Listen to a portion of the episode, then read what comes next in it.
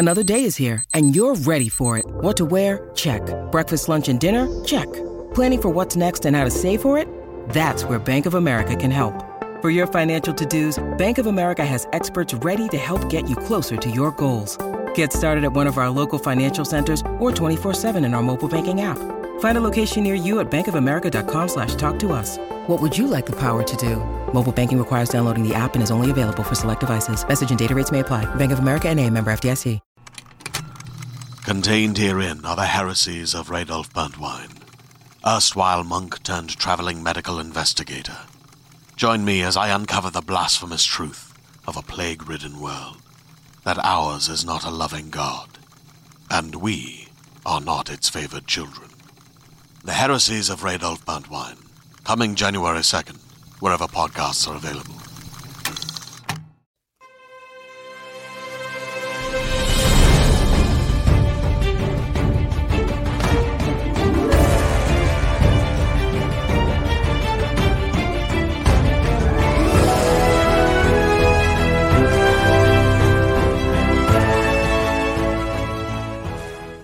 Hello, everyone, and welcome uh, to. Ha- wait, Happy New Year, everyone, and welcome to a brand new episode from the Geek Buddies. Hey!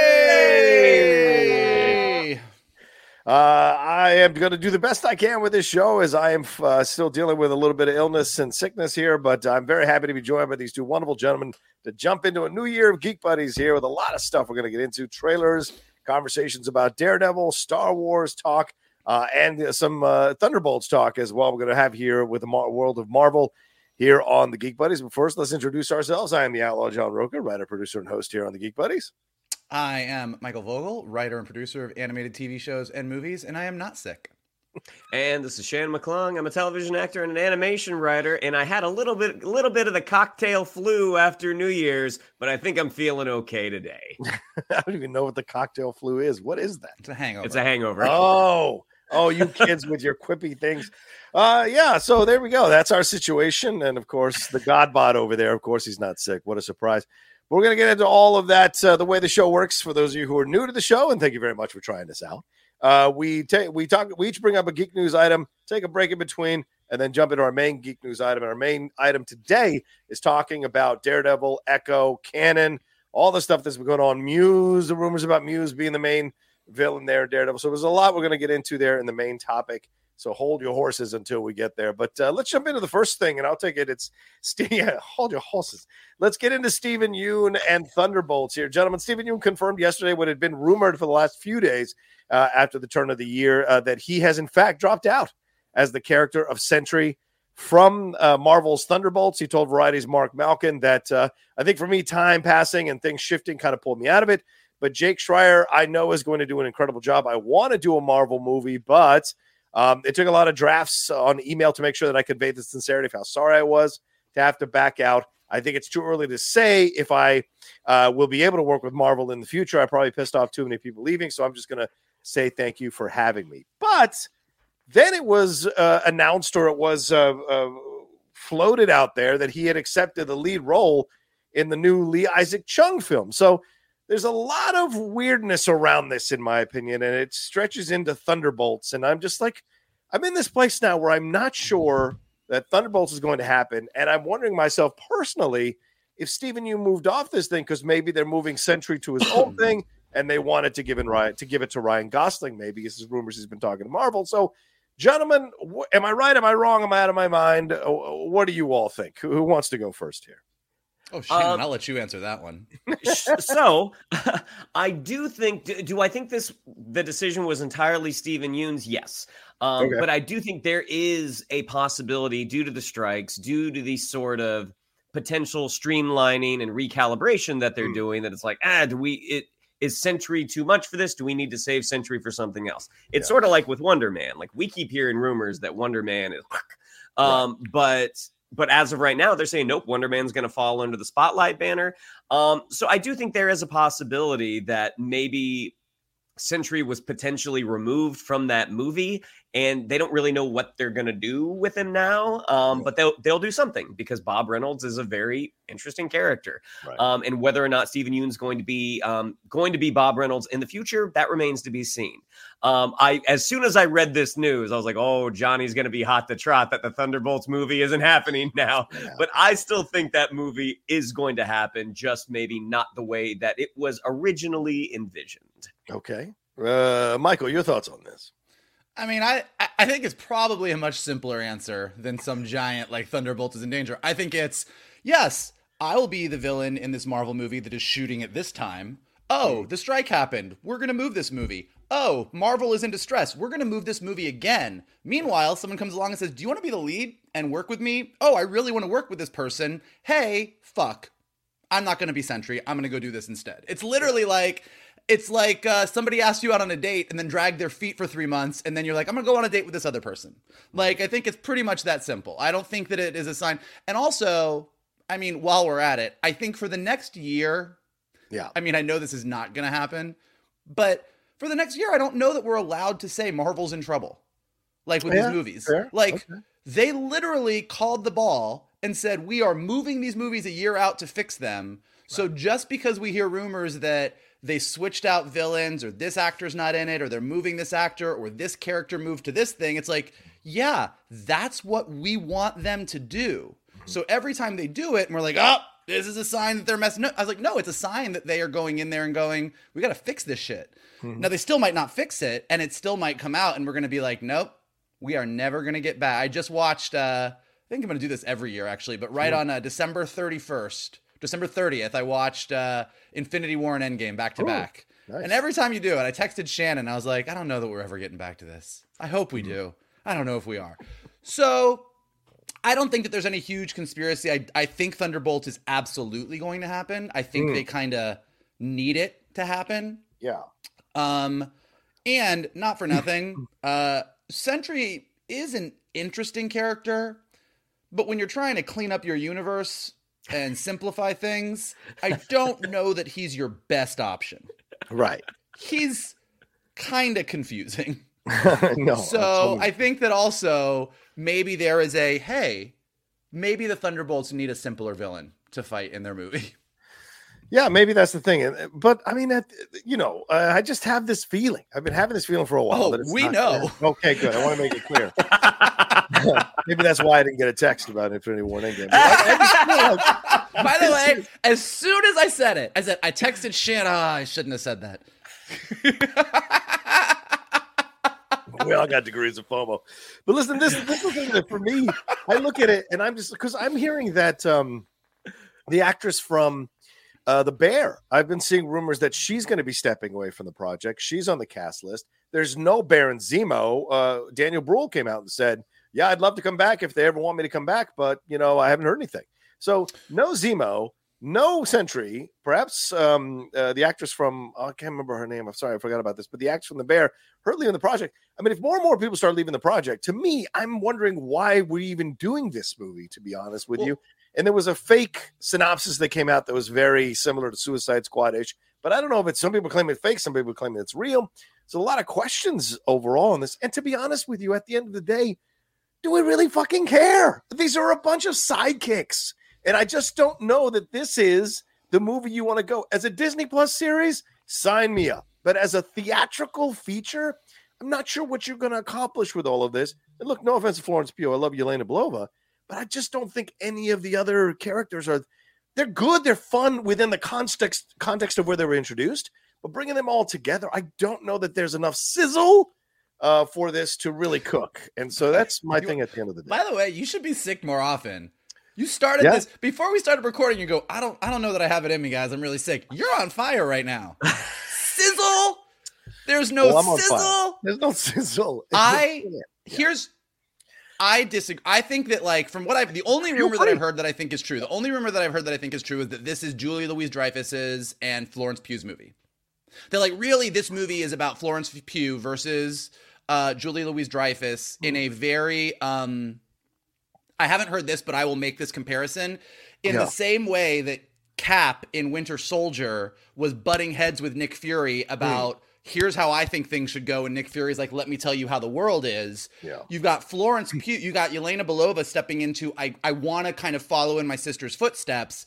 And you've got Val being like, let me tell you what I actually need you to do. And then you've got a bunch of other characters around her. So I think that in just rewatching some of the Marvel Phase Four stuff that I've been watching, like Hmm. I think Yelena Belova is one of the best things they've got going for them. hundred percent.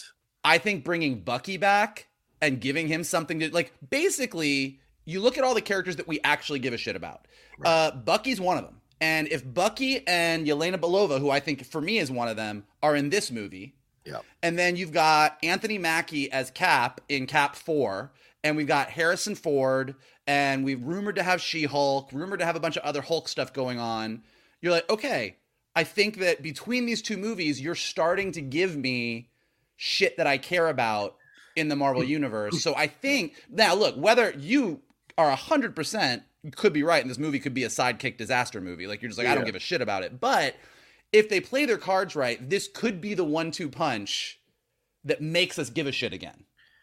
Yeah, but I hear about the re- Shannon. I want to get thoughts on this too. I hear about the reshoots of Thunderbolt Ross, and I'm like, wait, what are they reshooting here in Cap Four?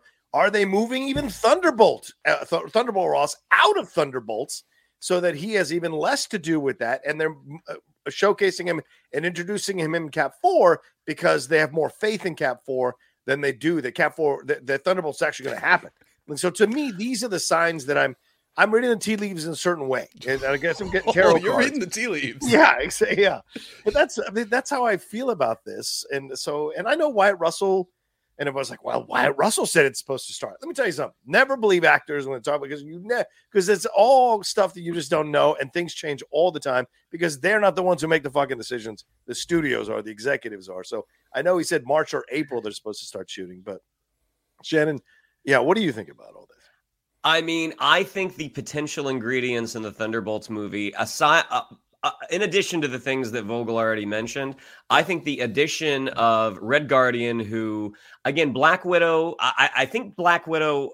People don't remember that movie as it was as good as it was, uh, especially with uh, some of the other things that we got um, that followed it. Um, you know, Fair. Black Widow, aside from the kind of you know uh, Act three, Act three issues, um, Red Guardian was a really fun character, and I think Yeah. throwing him into the mix with the with the one of the besties of Captain America and an off-brand Captain America, I think you have. I, I think Mm-hmm. the potential is there for something that could be a lot of fun.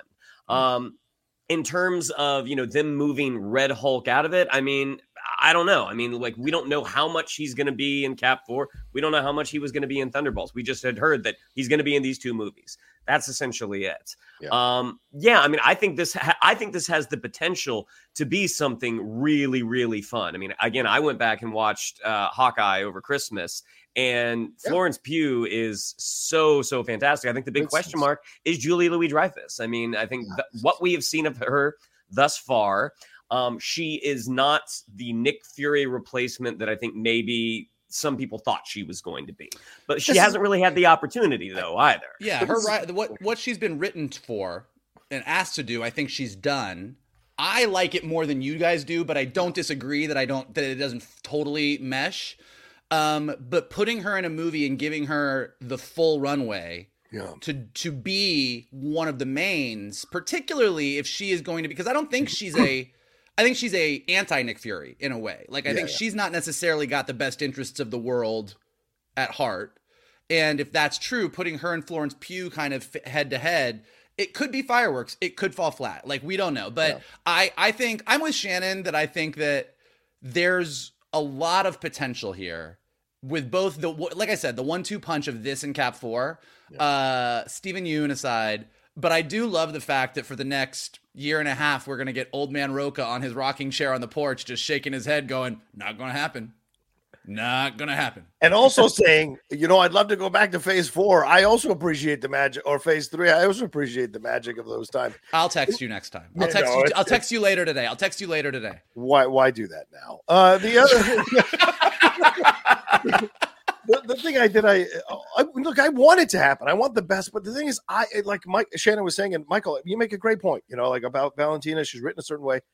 I don't believe that these people who have already shown us how intelligent they are, how they can see through stuff, are going to be suckered by her. It just doesn't carry water with me. So they'll have to do a really, really good job of making me believe that someone like Yelena Belova, who's pretty fucking smart and pretty on top of it, can be snookered by Valentina. Because I did not buy that scene with them by the grave at all to send him after send her after Hawkeye. And so they've done a terrible job of this. Look, and I love Julia. Loved you hurt my feelings. I love her in the smaller independent stuff. But the big stuff like this, she has fall she has fallen flat for me, and I just don't buy it. So that's my concern. Her well. falling flat aside, let me just ask you a question about like within yeah. the universe continuity. Like, yeah, yeah. she didn't snooker Florence Pugh at the end of Black Widow. She she was hired by Kate Bishop's mom to kill right. Hawkeye, and she right. said to Black Widow, "You're an assassin. Go kill this guy." By the way, he did kill your sister, which got resolved in Hawkeye, but I think that Florence Pugh played that right. Like I don't think that she snookered and in Wakanda Forever, like I don't think that this is Valentina pulling the wool over everyone's eyes. Haha, look, really I'm a villain. Like she works for the government mm. and the government based on Wakanda Forever our government ain't great. Like, no, I know. They were about so like I think that saying, look, there are no Avengers Mm-hmm. In the post Avengers Endgame world, it's kind of Sokovia Accord rules still stand. If you want to be a hero and you want to do good, yeah. you have to do it the way that I say you're going to do it. And here's your team. And her being like, this is my fucking team. And she's like, look, we work with what we got. That's a recipe for, it makes sense to me. Well, you, you go fucking write it because that sounds great. that sounds great to me. I'm down for that one. I'm down for that one.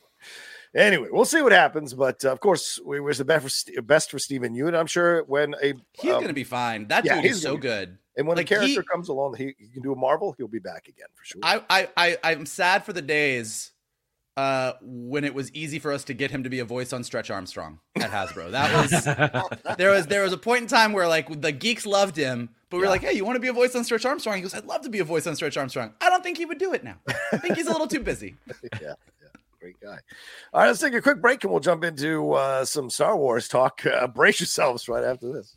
Hello, Geek Buddies fans. Before we jump into today's episode, let's give a warm thank you to our sponsor, Marquee TV. Their support is why we're able to bring this podcast to you. Marquee TV isn't just any streaming service, they're your gateway to an incredible world of arts and culture. That's right, Johnny. I've explored Marquee TV and I've been amazed by their vast library of performances, exclusive interviews, and behind the scenes content. It is a treasure trove for any arts and culture lover. Right now, I'm in the middle of watching the Royal Shakespeare Company's production of The Tempest. And I've also got my eye on that Shakespeare masterclass taught by Dame Judi Dench. Yeah, Shannon. And speaking of the RSC, I watched Christopher Eccleston's performance of Macbeth last night, and I'm going to jump into Kit Harington's performance of Henry V from the Donmar Warehouse. Imagine having the world's most breathtaking ballets, dramatic theater productions, and magical operas at your fingertip. That's the experience Marquee TV offers, making the arts accessible wherever you are. And we've got a special treat for our listeners. Marquee TV offers three months of access for just 99 cents. That's right, three months for only 99 cents with the code BUDDIES. B U D D I E S. Simply visit marquee.tv and use the promo code BUDDIES to dive into the world of arts like never before. Bring the arts home with Marquee TV. Get three months for just 99 cents. Visit marquee.tv to start your journey into the world of arts now. Use code BUDDIES. Explore the extensive library of performances on Marquee TV today and keep up with the latest in art streaming by following at Marquee TV on social media.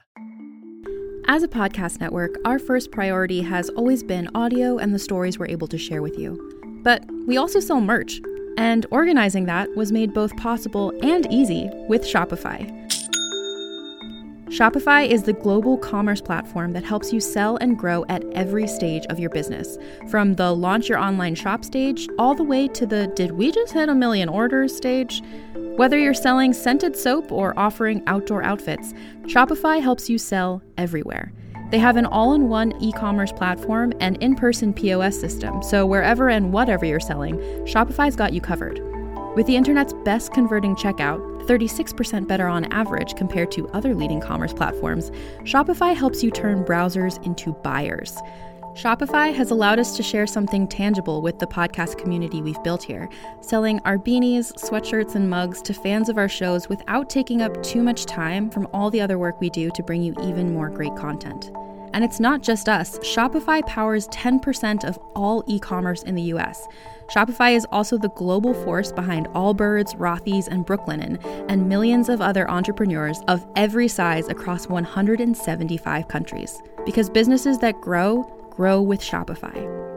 Sign up for a $1 per month trial period at shopify.com slash realm, all lowercase. Go to shopify.com slash R-E-A-L-M now to grow your business, no matter what stage you're in. Shopify.com slash realm.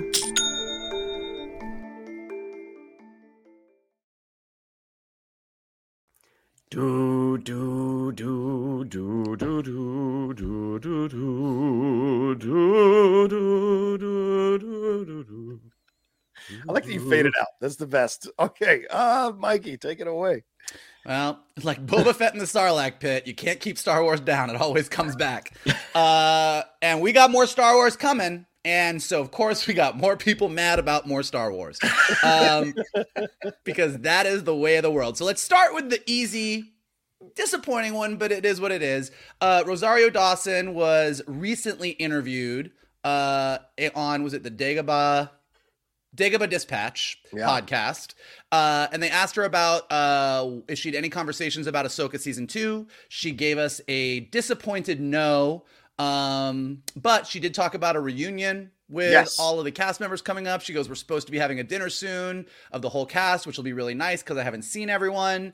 Um, but aside from them having a very nice dinner, reminiscing on times gone by, um, we haven't gotten any updates on an Ahsoka season two. Which, given the ending of Ahsoka season one is kind of surprising because by any stretch that's a cliffhanger. So of course people are very upset, and of course people on Star Wars podcasts are saying this is why Star Wars is in the toilet. They didn't announce this. This is what people want. And then other people are saying, well, maybe they're saving it for this movie that Dave Filoni is doing. And then people are saying, well, Dave Filoni shouldn't be doing a movie. But then other people are saying, well, Dave Filoni's done the only thing in Star Wars that we love. And then people are like, what about Boba Fett and Mandalorian season three? And like, well, maybe Mandalorian season four is going to make up for it. Well, if he's doing Mandalorian season four, why doesn't he do Ahsoka season two? And on and on and on. And welcome to Star Wars Twitter. So, uh, do you guys think that you know, Rocha just gave a very wise announcement about not trusting actors about anything when it comes to announcements because they are the last to know. But uh, what do you guys think this means? I mean, obviously, she's not been reading any scripts. She hasn't signed anything, or at least she's not publicly saying she has. So, what do you think this means? Is it good? Is it bad? Are you worried? Is this a Thunderbolt situation, John Rocha? no, I think this is great for Rosario to say this because Rosario does this. She did this even before she like as she was getting cast with Ahsoka. There was little like she was liking certain Instagram stories. Remember certain Instagram posts. Like she likes to play the game. Now, not- now I don't always think it's calculated, and I think as Rosario is a is a really open, vulnerable person and honest, and she's a fan as well as well as being part of the universe. So, but this is a nice hint that this is a possibility. In no way is she saying this is full on happening and let's go. She's just hinting at it, maybe running a flag up to see how people react to it. And as Michael said, cover all the various reactions. But I think it's a it's a sweet way to kind of look at it and uh, uh, how she wants to come back and do with season two, how she likes playing this character and wants more opportunities. And look, I think for the most part, she has won a lot of people over who were skeptical about it. The series itself is something else, but her performance in the series, I think, was really good. So I'm down to see more of her with it. And I, maybe this is her way of saying, I'm up for a season two. If you guys are thinking about it, we're all getting together. Maybe we can have this discussion then. So yeah, it's a smart play by her. Uh, yeah, I, I, I- I think she's being honest. I think that she, Mm. she maybe hasn't had any conversations. I think in the wake of the things that did work in season one and things that didn't work, that uh, Dave Filoni and whoever he's working with on the creative side, kind of like, all right, how do we go forward? And I don't think they're going to necessarily involve the actors in that conversation until they have a until they have a solid direction. Um, so I don't think this spells doom for season two. Um, like clearly, Filoni wrote it with the intention that Yeah. there would be more story here. Yeah. Um, but maybe it is a situation of like, do we need a season two before we go into this go into this Avengers style movie where we unite all these you know disparate Star Wars elements that are that are occurring at the same time? So, uh, you know. It, uh, how Johnny said, like, don't trust an actor. I mean, I think that's more when an actor says, "Hey, this is happening," because Tom Yeah. Arnold's Yeah. True Lies Two was happening in the next week for about ten years.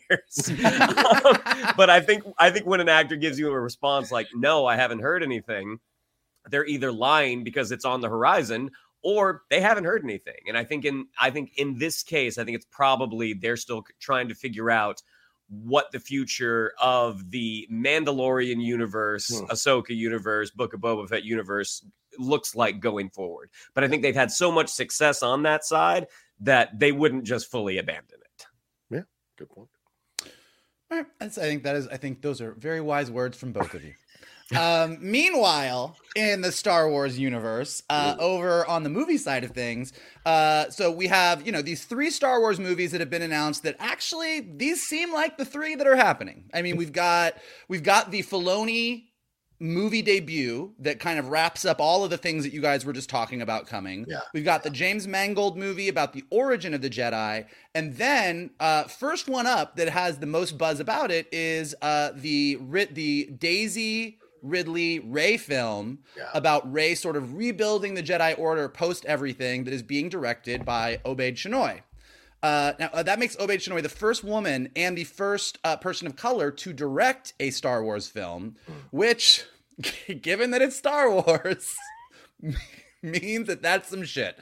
Um, so, uh, like we've got hold on i've got to pull up the two articles here because we got the two things. So first of all uh, about being the first woman um, directing a star wars film obaid chinoy said i'm very thrilled about this project because i feel that what we're about to create is something very special. We're in 2024 now and it's about time that we had a woman come forward to, uh, to shape a story in a galaxy far, far away. Um, and, you know, aside from knowing that Rey is the central character and that she's picking up the pieces post all the trilogies, post all the TV shows to build something new, that's all we know about it. But even just saying that little bit uh, sent Twitter into a tailspin. And then somebody uh, unearthed this clip of Obaid Chinoy from. I'm I can't find where the clip was from. 2015. It's the women in, 2015. yeah, Women in the where- World Foundation panel. Yeah. There it is, where she was asked about being a female storyteller uh, and how she felt uh, going up against male up against men who were challenging her at right to tell stories. And she said, I like to make men uncomfortable. I enjoy making men uncomfortable. It's only when you're uncomfortable and have to have difficult conversations that you will perhaps look at yourself in the mirror and not like the reflection. So, of course, now every headline in the world is new Star Wars director wants to make men uncomfortable. Let's boycott the movie. because holy shit, Star Wars fans are nothing if not consistent.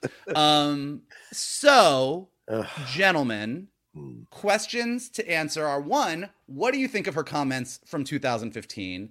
Two, what do you think of Obaid Chinoy in the driver's seat for this movie? Three, given everything Star Wars, given the the the highs, the lows, the disappointments, the passion, the Rey movie. How are you feeling? Okay, well, since yeah, since Johnny went first last Yeah, time, I'll say in terms of her comments from that panel where she said, you know, I like to make thing, I like to make men uncomfortable. You know, that's where change happens. She's right. I mean, you look at any sort of any sort of you know uh, socio-political movement that's happened in the last you know 200 years, 300 years, maybe eternity. I'm not sure. Uh, but basically, things happen because people are made to feel uncomfortable because something isn't working, and the folks that it is working for um, are made uncomfortable, but are made uncomfortable by the folks that it are that it isn't working for. And you see, like, oh, wait a minute, the thing that we w- that we were doing that wasn't working out the best for everybody. Let's try something new. So, in terms of what she actually said, she is 100% right. Um, the the the the type of fan that reads this quote and gets upset, um, it's it seems pretty par for the course. um, and and it's and it wouldn't just be Star Wars. It's any sort of it's any sort of uh, uh, uh, pop culture pop culture element that people can feel very possessive and protective of because they fell in love with it for a reason and now this person's coming along saying that they're going to change it. And you know what? Some sometimes those changes don't work. Sometimes they do work. And the only way you will find out is if you actually do it. But i mean ultimately they're trying things differently because um, the things that they tried to do with that last sequel trilogy for some folks didn't really work as well. I mean, the the diminishing box office return with each chapter leads you to think that. So change is good. Change is good. Um, in terms of what she said about uh, about her actually, Sharmeen Obaid Chinoy doing the movie, um, I'm not familiar with her work. The only thing that I've seen her direct is, is those uh, episodes of Miss Marvel, and she did the most interesting episode and deliver the most underwhelming action episode at the same time. I thought when they went into the past, um, that was some of the most interesting stuff that they had in that show, and then they had some of the most some of the most um, incomprehensibly terrible action with that chase scene in I, I believe it was when they were in mm-hmm. Pakistan. Mm-hmm. Um, but going back and like you know reading you know reign of the mcu uh it's like okay the directors don't always have a ton of say. Like sometimes sometimes these sequences are pre-planned like once the movie or once the uh, the footage is delivered the editors take over and the directors don't always have a ton of say. So i think at this point knowing what she delivered emotionally i am curious to see what she does with this movie. In terms of how i feel about the Rey movie overall I, am very optimistic. I mean, Daisy Ridley is one of the things that I felt really worked about that uh, about that sequel trilogy. The characters that they introduced, I would like to see more of. Uh, I just think they didn't get the they didn't get the best at bat, and it was things that were out of the cast control. Yeah, I mean, I would say 100. percent I, I I'm looking forward to a Daisy Ridley film because I love her as Rey, and I I like her more than Adam Driver as Kylo Ren. I like she's more the reason I would ever go back and rewatch those films more than some emo guy who's mad about shit. I liked her uh, portrayal much more. It was much more layered, nuanced, and interesting to me. To me, it's my own personal choice. Now, as for her comments here, first with the Star Wars thing, I think it's great that she's saying, like, good, finally in 2024. And look, she wasn't like, fuck you, men. She was saying, finally in 2024, a woman can direct a feature film in Star Wars.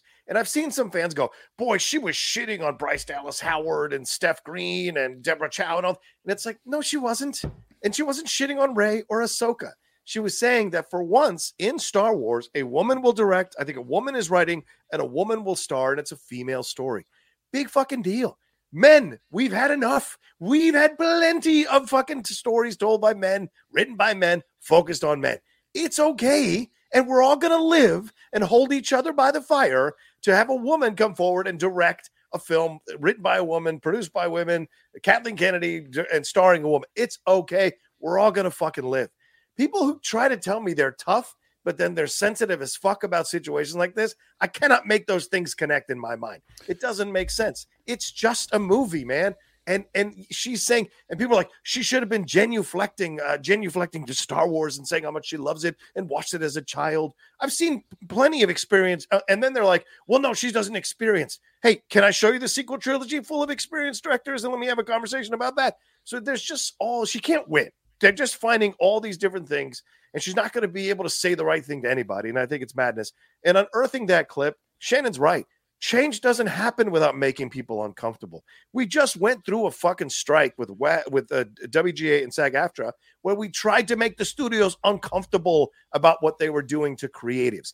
That's how change happens. Civil rights was about making the white patriarchy uh, or the white uh, establishment unsettled and uncomfortable about what was happening. Nothing changed until they saw them turning the hoses on black people in the South. That's when civil rights started to change in legislation. We just had Me Too. How many people are reevaluating their lives because of Me Too? Making them uncomfortable is how you change. You know, when you work out, Michael can speak to this. You know, when you make gains, when you push past your fucking comfort zone and you you're uncomfortable in the pain. That's how you make gains. So wherever you go in life, making you uncomfortable is essentially stepping out of your comfort zone. Stepping out of your comfort zone is how you grow. It doesn't always work, but it certainly leads to growth. That's so I'm gonna I'm gonna actually shockingly take the counterpoint to this slightly Okay. Because I agree with both of you 100%. Um, and there are some idiots on Twitter who just don't want to see a woman direct and don't want Rey yes, to be the lead of the movie and want to just have a Luke Skywalker recast Luke Skywalker and tell me the same stories I always got. 100%. Um, I think everything that Sharmeen Obaid Chinoy said was great. But I do think like what you two are talking about is social and political change mm-hmm. in the world. This is a Star Wars movie. Yes. Absolutely, we want strong messages. Hmm. Absolutely, we want this movie to reflect our values. But I think what some people would say is not every movie has to come along and carry the weight of the civil rights movement, the gay rights movement, or the Me Too campaign. Like those are socio-political changes. And I think what it really runs down to is look, like I said, there's some people can't be helped. They're going to hate any movie that has a woman or a person of color attached to it on any way, shape, or form, and they can all go screw themselves. There is a group in there that's like, look, I like good stories. If you give me a story with a female director and Rey as the lead, and it's a great Star Wars story, I'm happy. What they don't want is that scene at the end of Endgame. How, how is Captain Marvel going to carry the glove all the way? Oh. We've got her back, and every woman shows up, and you're like, ah, this doesn't really make sense. And so I think that there is a level, there's there's a there is a fear that is a story based fear. I'm going to say. I'm giving people mm. a lot of credit on Twitter, by the way, but I'm just trying to like state no, the other side of the argument. I think this is great. Um, yeah, is that I think that there are people that are like, I keep getting yelled at when all I'm saying is I don't want a movie. I don't want Rey to come out and be like, I am a Jedi. I am a f- female Jedi. You men must listen to me because women have the key to the force. Like nobody wants that. That's not good storytelling. Just make Rey awesome. So I think that like there is a knee jerk reaction when people's political statements about the world bleed into is this what the story's gonna be her her um experience level everybody can fuck the fuck off. Nobody got mad that taika waititi directed thor ragnarok. Shut the fuck up. Like it's literally like there are so many directors that have come along yeah. and leveled up into these like big genre movies and john is 100% right. We saw what jj abrams did yeah. We all, J.J. Abrams is a guaranteed, you are a big name director. You've got a bunch of stuff attached. We saw what he did. Let's give somebody a chance that's going to give us a new perspective. Because the, the thing that I'm most excited about, about this movie, and I actually am genuinely excited about this movie, is this is the first Star War that is after everything. Yeah. It's not oh. shoved between. It's not, oh, here's how we got to the Death Star. Here's how we got to the clones. This is what happened between these two movies that you didn't know about. And this guy's going to show up, and then Lando's going to be on the Burning Man planet. Like, we don't get any of that. Like, none of that. This is everything's done. The Empire's gone. The First Order's gone. The Jedi Council is destroyed, and we all agree that they messed up. Here's the galaxy. What's happening? Yeah. Like it's the first time that they are forced. Like if they all of a sudden go, it's the second order, then I'm gonna be like, but, like I don't want it. I don't want it. But as long as they go, like this is this is the very first time that Star Wars is going to be forced to give us something totally brand new. Yeah, yeah, and the yeah. fact that Sharmeen Obaid-Chinoy is the one that gets to do it, and Daisy Ridley is the Jedi lead that we're getting, like they've got a lot to lose. Like they could really fuck this up, but they could also knock it out of the park. Well, they Star Wars is going to be forced. I see what you did there. Oh, oh God. Subtle, but you oh. got it in there. Oh, boy. Take credit for it. Be proud of yourself. Nope.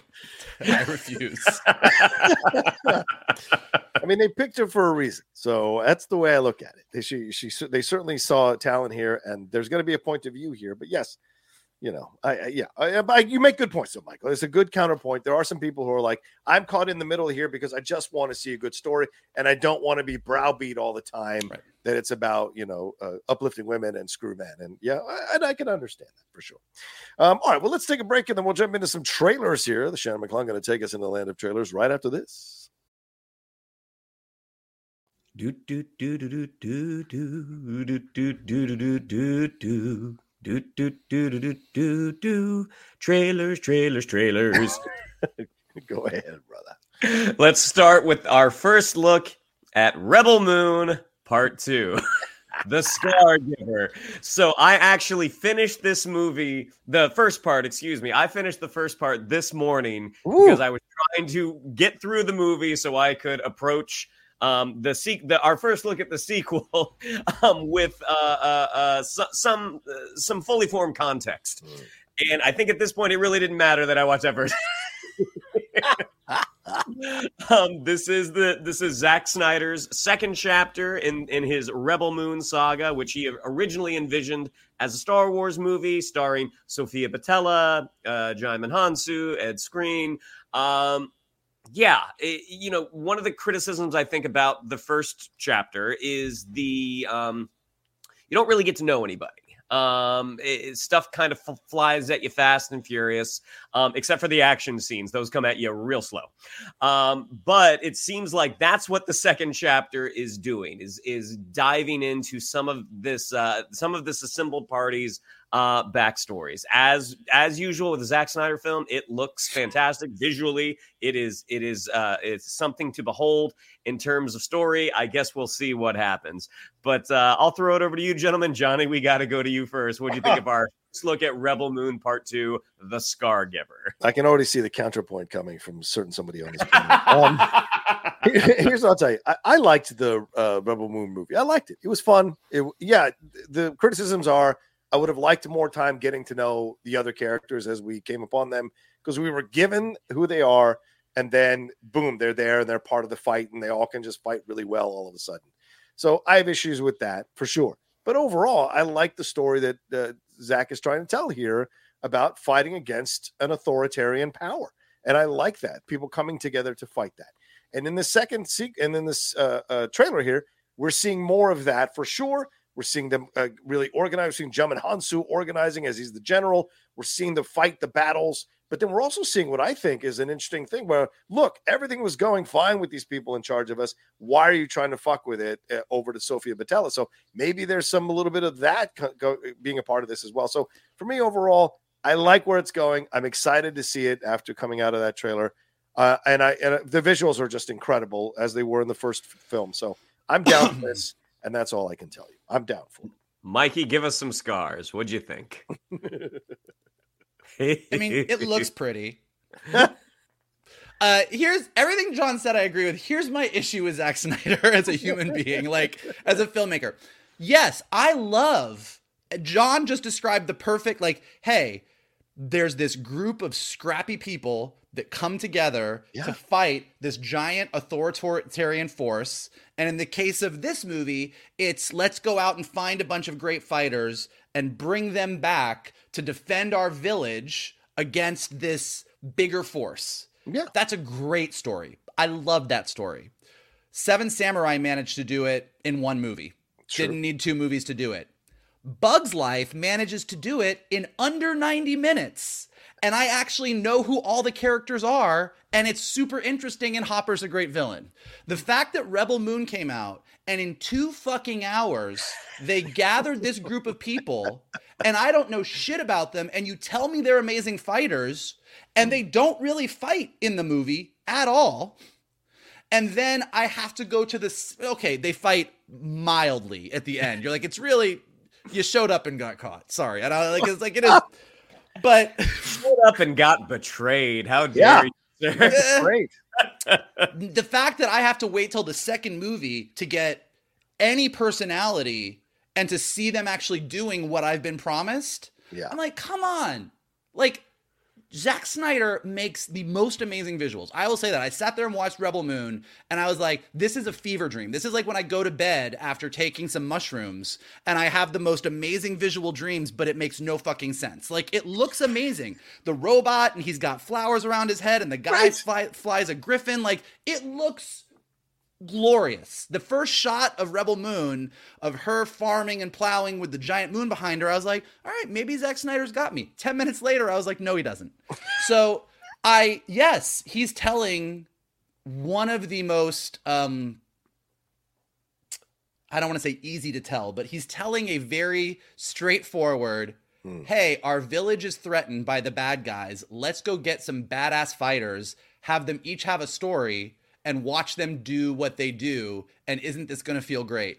I just don't know why he needs two movies to do what anyone else can do in like 90 minutes. But, but the trailer, to be fair, the trailer doesn't make it seem like it's just about the village. It makes it seem like it's about all these planets in the entire galaxy with these people in charge. Well, I mean, I guess that explains why none of the characters have any personality in the first movie.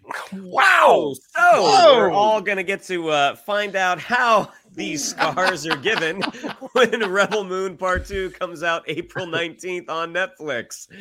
So our second trailer is also our second look at Lisa Frankenstein. This is from uh, Academy award-winning writer Diablo Cody, directed by one of uh, Robin Williams' children's, his daughter Zelda, starring Kathryn Newton. Um, yeah, this this is coming out around Val- Valentine's Day. Uh, I thought the first trailer looked like it a lot of look looked like a lot of fun, and I think this one is really kind of doubling down on the gothy sweetness about reanimating your perfect mate. So, uh, gentlemen, let's start with you, Mikey. You're hot. Uh, what do you think of our second look at Lisa Frankenstein? I am so all about this movie. I think it looks great. I think it looks adorable. I think it looks fun. I think the fact that it's kind of like placed in the 80s gives it a like it's got a vibe to it. Like, mm. you know, like this they didn't like this I don't know if this is based on uh if this is original or based on any subject matter. Like I don't know if this is based on a graphic novel or anything, but like they could have easily placed this modern day, but like kind of placing it where it's placed, giving you giving you the music, the vibe of an 80s movie, like it just seems silly. And what I liked about this trailer is you got a little bit more about the darkness. Like you kind of got in the first trailer that she was the Frankenstein character and was sort of rebuilding this boyfriend. This you get the hey, there's bad people out there. They deserve to die. Maybe I'll just take their body parts. Like I'm like, okay, so this is going to be darker than I thought. Um, but it it looks kind of just super adorable. Uh, I'm 100% on board. I loved it. Johnny, is yeah. it alive? What'd you think? I, am curious. Uh, you know, Kathryn Newton is an interesting actress. Never bad, but maybe not always making the right choices, or the results aren't always great overall with the films she chooses to be in. I know Freaky people liked, but of course, Quantumania kind of uh, tanked. So you got to wonder about this. But Diablo Cody also hit or miss as a writer for sure. Um, so I'm interested because a lot of people try to tell me Jennifer's body is great. Nobody, how many times I see it, I think it really isn't. But I love Juno. So you look at this situation and you go, okay, all right, let's see what we got. And I'm interested, and I like, and I'm curious about the film because it's a nostalgia to the '90s and the '80s which is a fascinating combo to do that in this situation because it's got Heather's vibes, but it's got 80s fashion. And so I, I and the uh, even the um uh, the font and colors they're using is very new wave 80s. So I'm like, okay, let's see what we got. So I'm interested, if nothing else. This feels like what was that film about the zombie love story with J.K. Simmons and uh, Nicholas Hoult, Warm Hearts or whatever it was called. Warm bodies. Like Warm bodies. Warm bodies. It has vibes of that. So I'm cool, and I'm sure it's going to be a commentary on you know male female relationships at that time and in that age. So yeah, there's enough here to enjoy. Um, so I'm curious about it, uh, and I and I will definitely watch it when I get the screener or whatever. So yeah.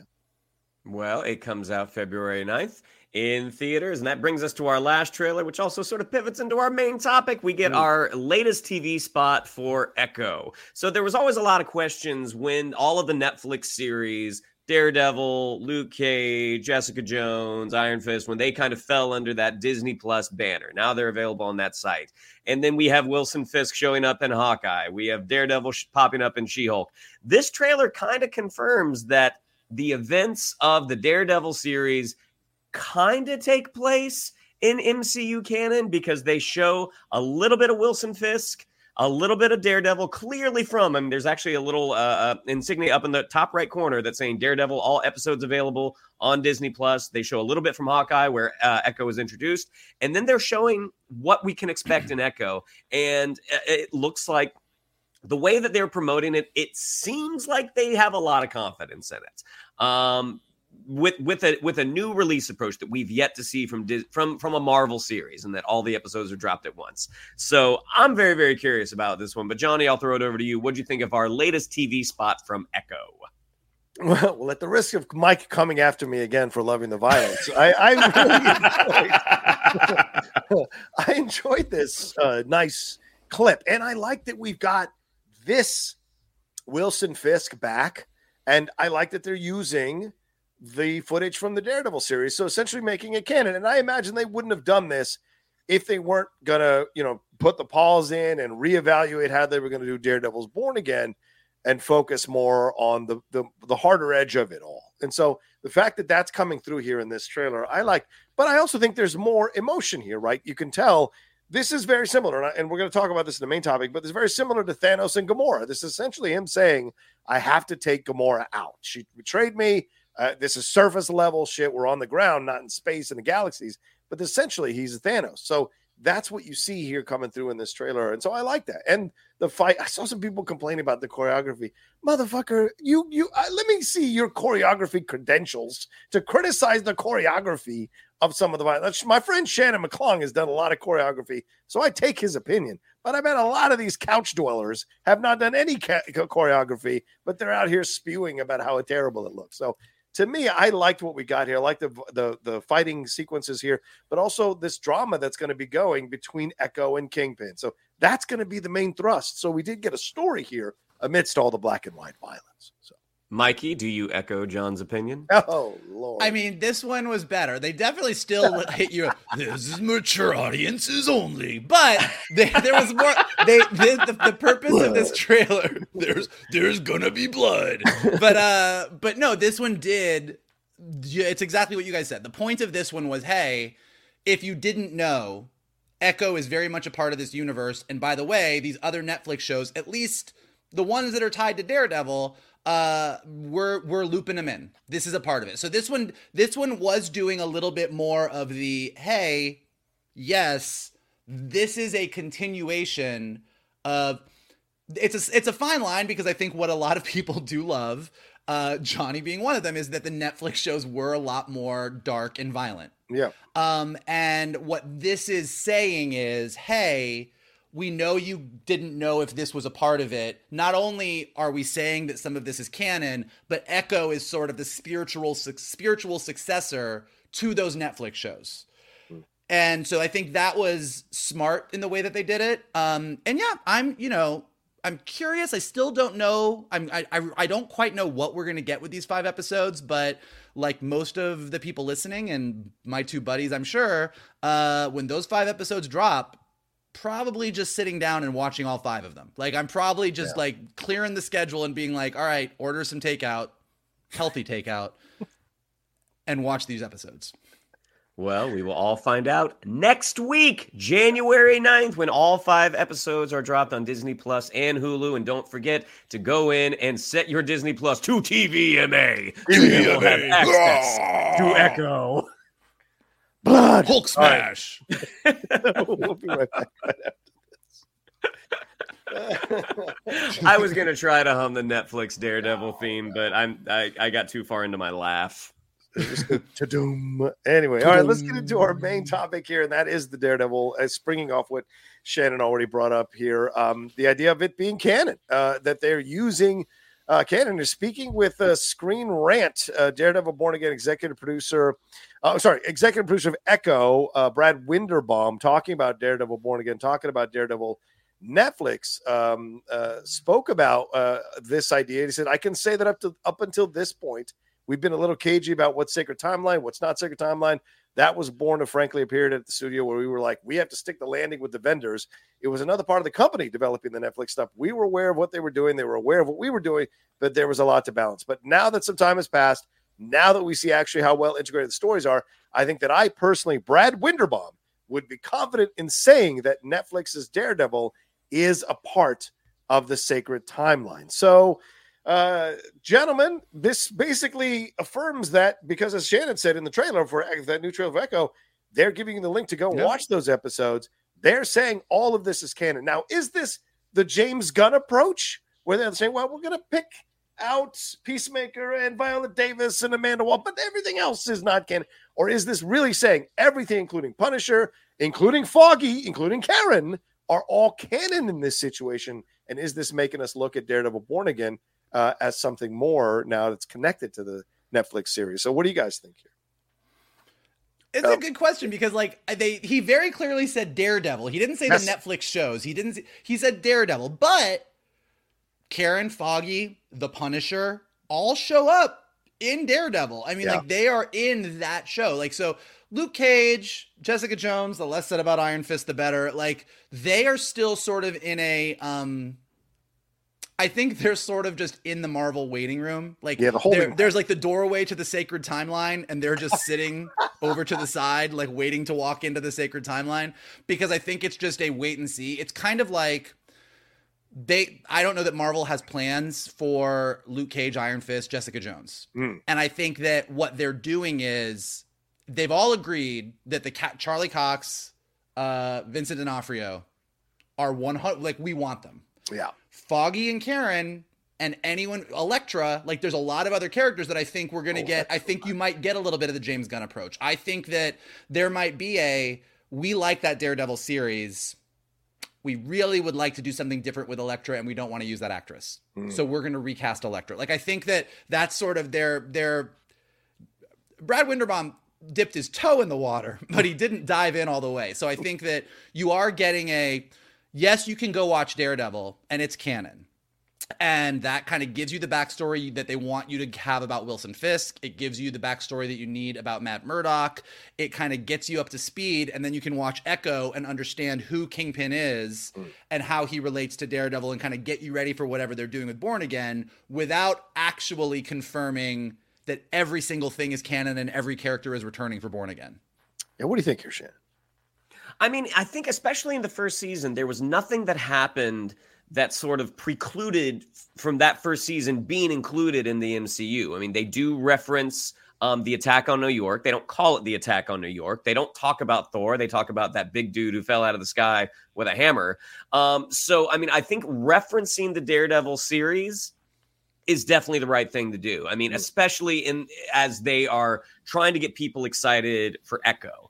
And it's interesting because even She-Hulk for me at least Mm. even she-hulk doesn't doesn't take away from that first season from from daredevil on netflix entirely i'm just like okay he came out west for a lighter day got himself a yellow helmet because he's on the west coast Th- th- this all to me still makes sense this all still works um Okay. so i think it is really smart because they because marvel saw how well that daredevil show did and how much the fans really, really did gravitate towards it. And so, depending on all of the reasons that they hit that pause on Daredevil Born Again, I mean, we're being like we we've heard that it's because the tone was a little lighter Yeah. than they were than they were wanting, and based off the little glimpses we've got of Daredevil in Echo, that does not seem to be like a lighter Daredevil. Um, you know, we get the we get the hardcore guy in Hell's Kitchen, we get the guy who's on vacation um, in LA with uh, with She Hulk. So I think if they are actually leaning into this and being able to extrapolate as much as they can, whether or not they use Foggy and Karen, whether they do recast Elektra, which I, I thought they did, but I don't know for sure. Um, I think that's absolutely the right thing to do. Like shore it up as much as as much as you can, because I feel like even uh, th- they've said everything that's happened Marvel, it's all can- it's a multiverse, but it's all canon. Like everything is in play at this point. Yeah, we'll see. I like the idea of him of them being able to dive in or to pick out what they need to pick out from the Marvel series and saying it's all canon, and you can think it's all canon, and then we'll see with the recasting. And look, they haven't had an issue recasting. Um, you know, with Kathryn Newton, we just spoke about her replacing the actress who was playing Cassie. We've seen that with Terrence Howard and and and uh, Ruffalo, and we might might see it see with it with Colman Domingo. Yeah, with Colman Domingo, a lot of people talking about that possibility as well. But let me ask you about something else with Daredevil. The rumors uh, are coming out. Daniel RPK, who does a great job of scooping stuff and uh, dropping stuff, he uh, tweeted out that he's hearing that uh, Muse is going to be the main villain for this Daredevil uh, Born Again series here. And Muse was introduced in 2016's arc Dark Art. Daredevil's balancing his civilian identity and change in career as a district attorney and his superhero identity uh, as a mentor to a young vigilante named Blindspot. But uh, Muse is a serial killer and a street artist. Uh, and the macabre art pieces are the work of Muse, a mysterious serial killer who proves to be immune to Daredevil's enhanced ser- senses. He attempts to kidnap city officials to make a new art piece, but is stopped by Blind Spot in that particular dark art art. So, do you think this is an interesting new villain to bring in to work here for Daredevil Born Again, or did you want them to go with a villain that is much more kind of classically known to be a part of this? What do you guys think of this choice for Muse? I think Marvel usually does better when they do something different and surprising with a villain that is lower on the list. I mean, you know, Michael Keaton's Vulture is the is the easy go-to example of like they didn't go Green Goblin right away. They went with the Vulture, which is one of the lamer villains and made him not lame. Yeah. Um, from what I know, and I could be wrong about this, and people can absolutely correct me in the comments.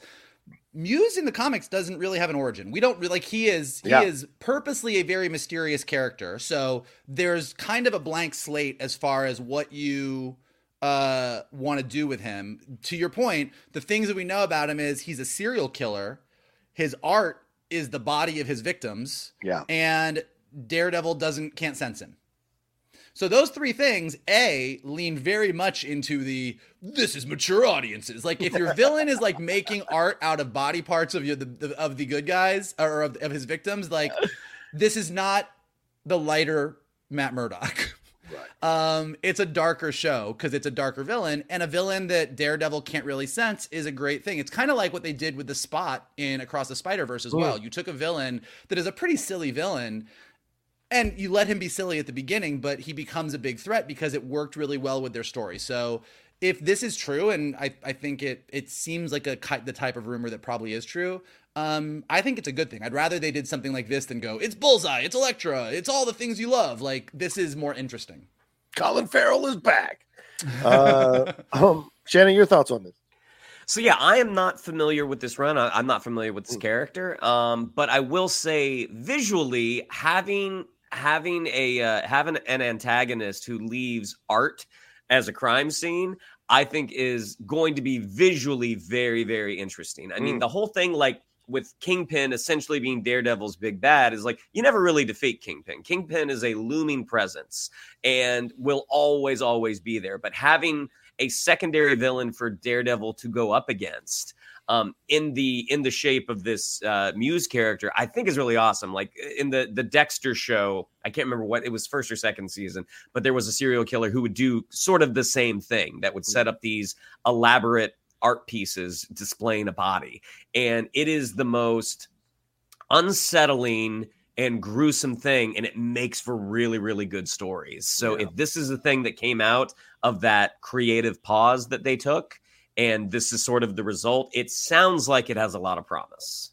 Yeah, I like the idea. I like the idea. As you said, we don't know the or said Michael, we don't know the origin of this character usually in the in the comics, and so see uh, the fact that he could be doing something pretty brutal and vicious and as Shannon said, gruesome. I think works again with where they want to go, which is a reimagining of Daredevil Born Again to be a much more brutal, much more R-rated, much more mature audience approach and people are into serial killers. You know, people got really into those documentaries and cults, of course, during COVID. So the idea that you want to go down this approach is interesting. And it's a different pace and a different type of villain than we had in the Marvel Netflix series in either of those seasons. So that's a new approach as well that could play that could pay dividends. And is this something that's going to affect people that he cares about? Will someone from the Daredevil series be a victim of Muse, and maybe that's the way that they bring the character back, but then kill the character, so it's something else. And certainly Karen could be up, Foggy could be up for this. It could be real interesting to see where they go with this uh, down the road. So I like the idea, and I think it's it's awesome. So yeah. Um, all right. Anything else we want to say? Or oh, real quick. I know Shannon, you got to go. I know. But real quick. Uh, Colman Domingo's Kang. Do we say yes or no? What's your feelings? Uh, Thirty seconds. Uh, go.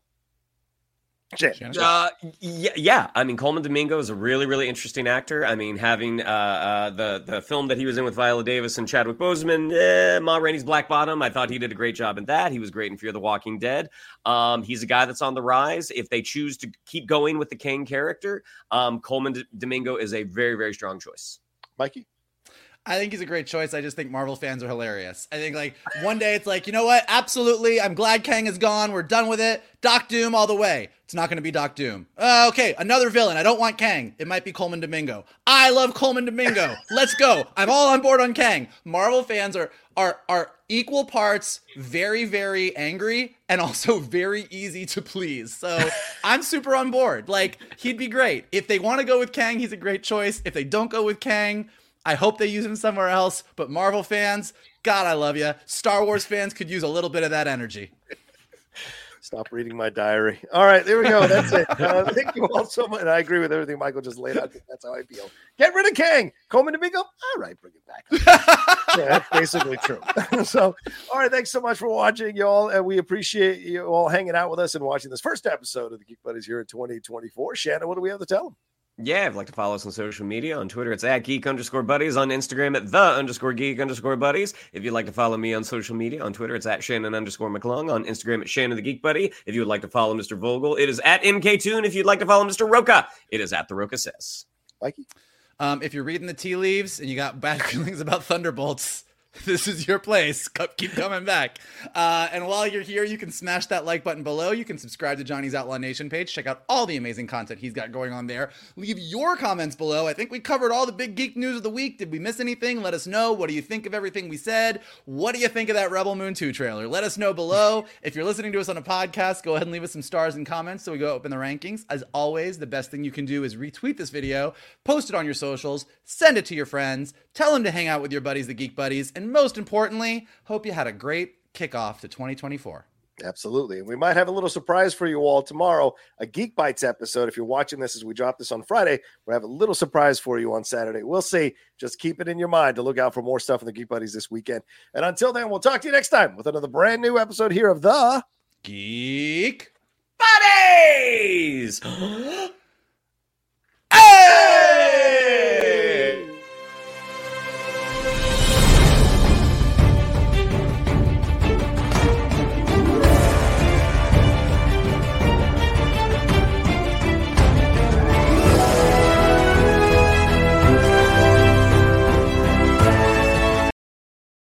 Hey there, this is Justin Bartha. I made a funny new podcast, King of the Egg Cream. It has the greatest cast in the history of podcasts with actors like Lewis Black, I'm torn by my feelings for two women. Bobby Cannavale, You can eat it, or if someone hits you, you can put it on your cut. Melanie Lynskey, I wonder what these marvelous things are that look just like boiled chicken feet. Jason Ritter, I can break things and pick locks and kill people. Michael Stuhlbarg, The whole point is to inspire people that they should make themselves better. Ari Graynor, No, don't whet its appetite. What are you, an idiot? me, Justin Bartha, That's not just any egg cream, that's a Lemke's special. and all narrated by the hilarious Richard Kind.